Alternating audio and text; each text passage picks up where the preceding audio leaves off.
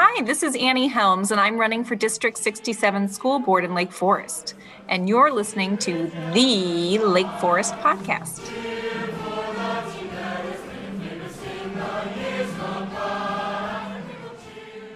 Welcome to the Lake Forest Podcast, a podcast about the lovely city of Lake Forest, featuring topics like local news, sports, music, people, and food.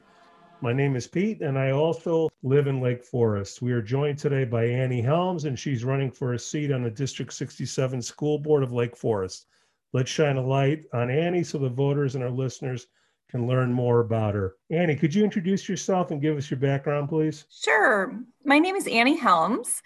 In my day job, I am the director and counsel of U.S. pro bono programs at a global law firm called DLA Piper. In other words, that job means that I'm responsible for making sure that all of our lawyers across the country engage in some pro bono service every year. It's a big job, it's a lot of fun and it requires me to learn about a lot of the needs of people in the Chicago area and how we as lawyers can uh, use our legal skills to give back to them. I'm a, a, relatively recent transplant to Lake Forest. I've lived here about two years now, and I just love this community so much. Um, it's been such a joy to to get to know people here and to discover all that this town has to offer. Uh, when did you guys move to Lake Forest? It's been about almost two years. Um, it, we spent many years in the city, sort of trying to decide should we or shouldn't we move to the suburbs. And my only regret is that we didn't move here sooner. It's been great. Where, where, where in the city? We were um, on the Southport corridor, sort of near the Music Box Theater, which I think a lot of people oh, know. Oh, yeah. It's a great community. We were in a great school but we always dreamed of living in a place with a little bit more open space, some place that was greener, and that's what brought us here. Well, you found the right place, Annie. Mm-hmm. Uh, tell tell us about your family. Sure. So um, my husband Paul um, and I are both lawyers, and we have two boys, um, Paul Jr. and Tommy. Um, they are one is in uh, sixth grade at Deer Path, and the other one is in fourth grade at Cherokee. Oh, great. Where do you guys like to hang out in Lake Forest? What's some of your favorite hangout spots? Where can I run into you, Annie? Well, since since COVID started, we've felt a little bit more limited, although I've been doing a lot of walking um, around our neighborhood, sort of near Cherokee School and and miles surrounding that.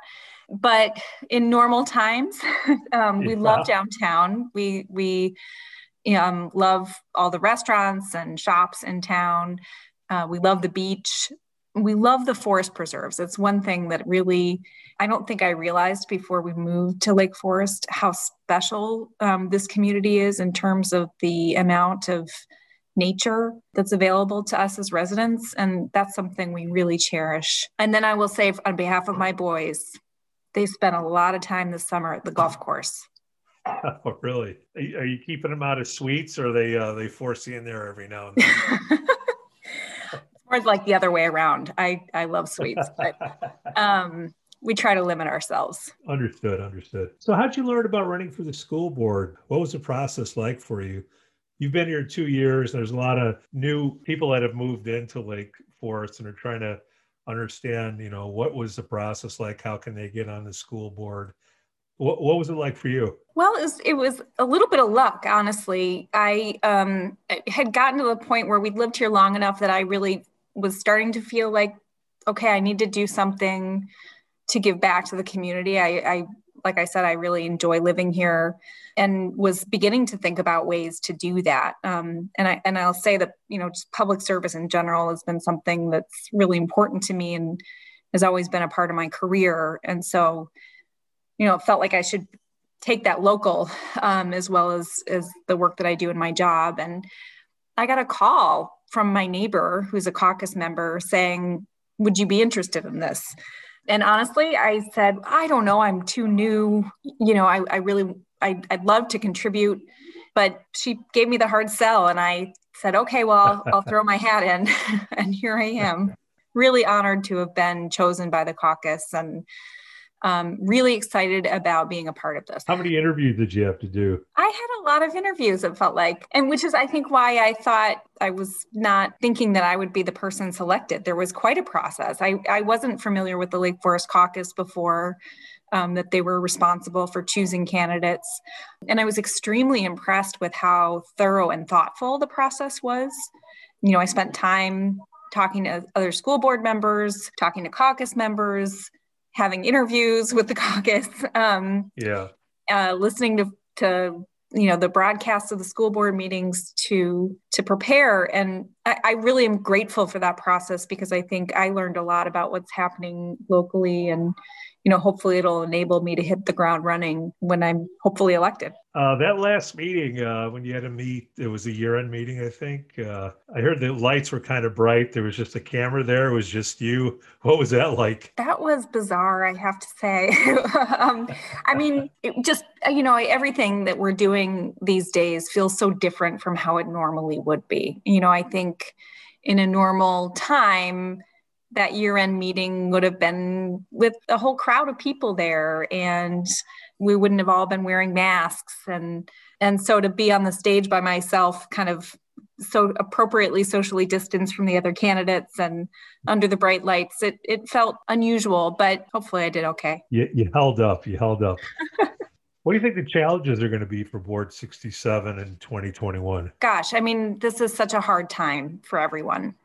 And I think we're all really hopeful that 2021, especially, you know, the next school year, which is when I would be joining, will be a return to normalcy in a lot of respects. Obviously, we've we've got a new superintendent search happening right now.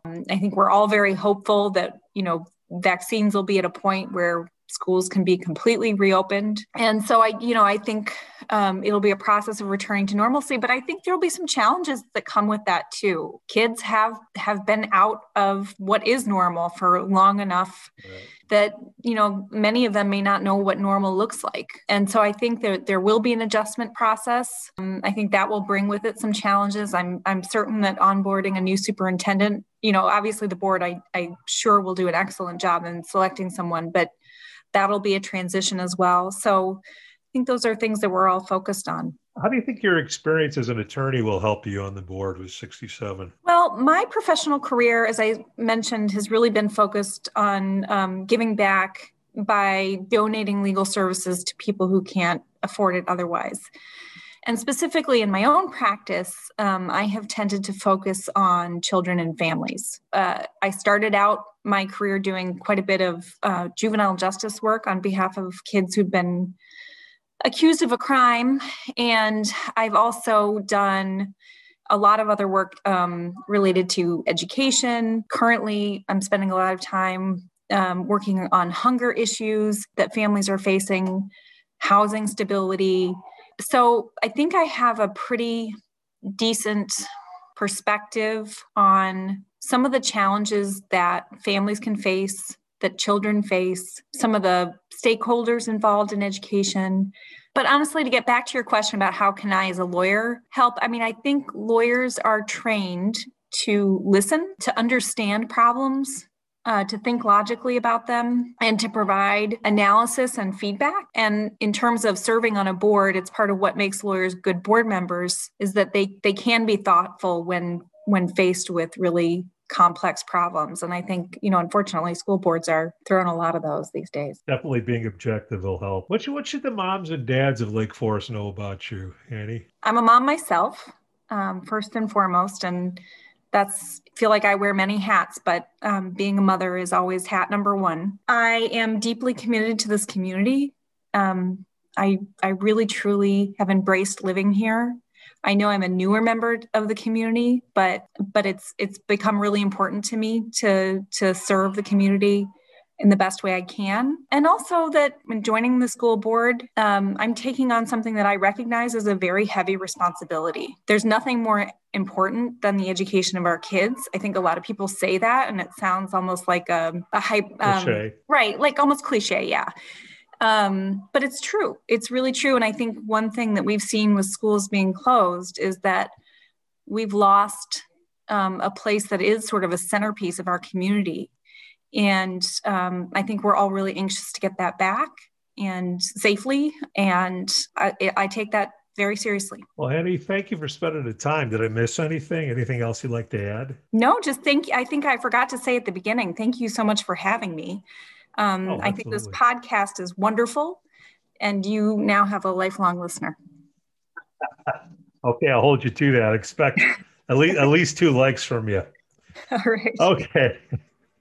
All right. Thanks for listening to the Lake Forest podcast. Please give us five stars on Apple Podcasts and smash that like button on Facebook, Instagram, and Twitter. Let us know what you'd like to hear about on the upcoming shows. Again, I'm Pete, and I can be reached at pete at lakeforestil.blog.